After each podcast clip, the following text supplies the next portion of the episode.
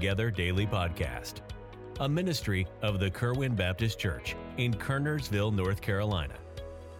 Our prayer is that through these daily devotions, we can believe together, even when we can't be together.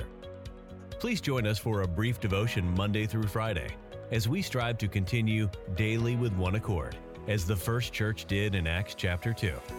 Now, here is our pastor, Daniel Hawtree, with our devotion today. Good morning, this is Pastor Hawtree. Thanks for joining us for Believing Together. I want to read out of Mark chapter eight, our next chapter in the book of Mark. And we're going to begin reading all the way down just a few verses, beginning in verse thirty-four. And when he had called the people unto him with his disciples also, he said unto them, Whosoever will come after me, let him deny himself and take up his cross and follow me. For whosoever will save his life shall lose it, but whosoever shall lose his life for my sake and the gospel's, the same shall save it. For what shall it profit a man if he shall gain the whole world and lose his own soul? Or what shall a man give in exchange for his soul? Now, Jesus gives some instructions here about life, but not just about life, but about living. You see, if we're going to spend our life for the Lord, there are some things that must take place. It's not just about having a life, it's about the way you live that life. We notice first in this passage that there is a decision. He said, whosoever will come after me. Every person has to make the decision for themselves. Am I going to follow Jesus or am I going to follow my flesh?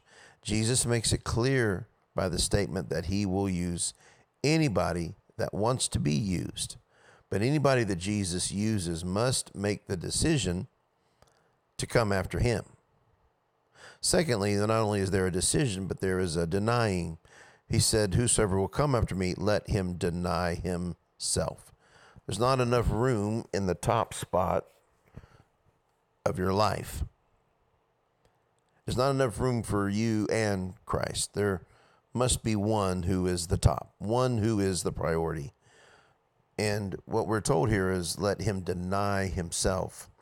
If Christ is going to come first, then we're going to have to deny ourselves, because self will constantly try to make itself king of your life. It's not always that an individual does not love the Lord. It's just that they love themselves more. So if we're going to follow after Christ, there must not just be a decision, but there needs to be a denying. Notice thirdly, there is our duty. He says, take up his cross. If you're going to come after me, deny yourself and take up your cross. You see, a cross is a symbol of death. That's what crosses were for. They were for killing those who had been deemed guilty. Now, the cross of Jesus represents life to us, not death, but it represented death to Jesus. When Jesus said that we must take up our cross, it literally is a symbol that we must die to ourselves. That's our duty. Notice number four, there's a direction. He says, whosoever will come, there's your decision, let him deny himself, take up his cross, and he says, and follow me. There's your direction. That's what it means when we deny ourselves. It means we now do and go where Christ tells us to go. He gives the direction and we follow it. Notice number five, there's discipline.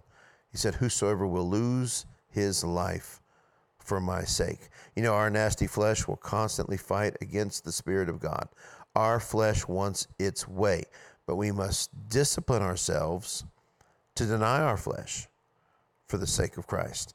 We must lose our life to find it. Notice last, there must be discernment.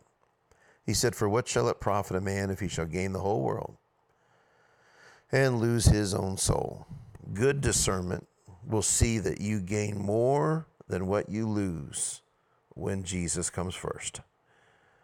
Even gaining ground, the whole world could not compare to following Christ. Literally here he says, the discernment says, if I lose my life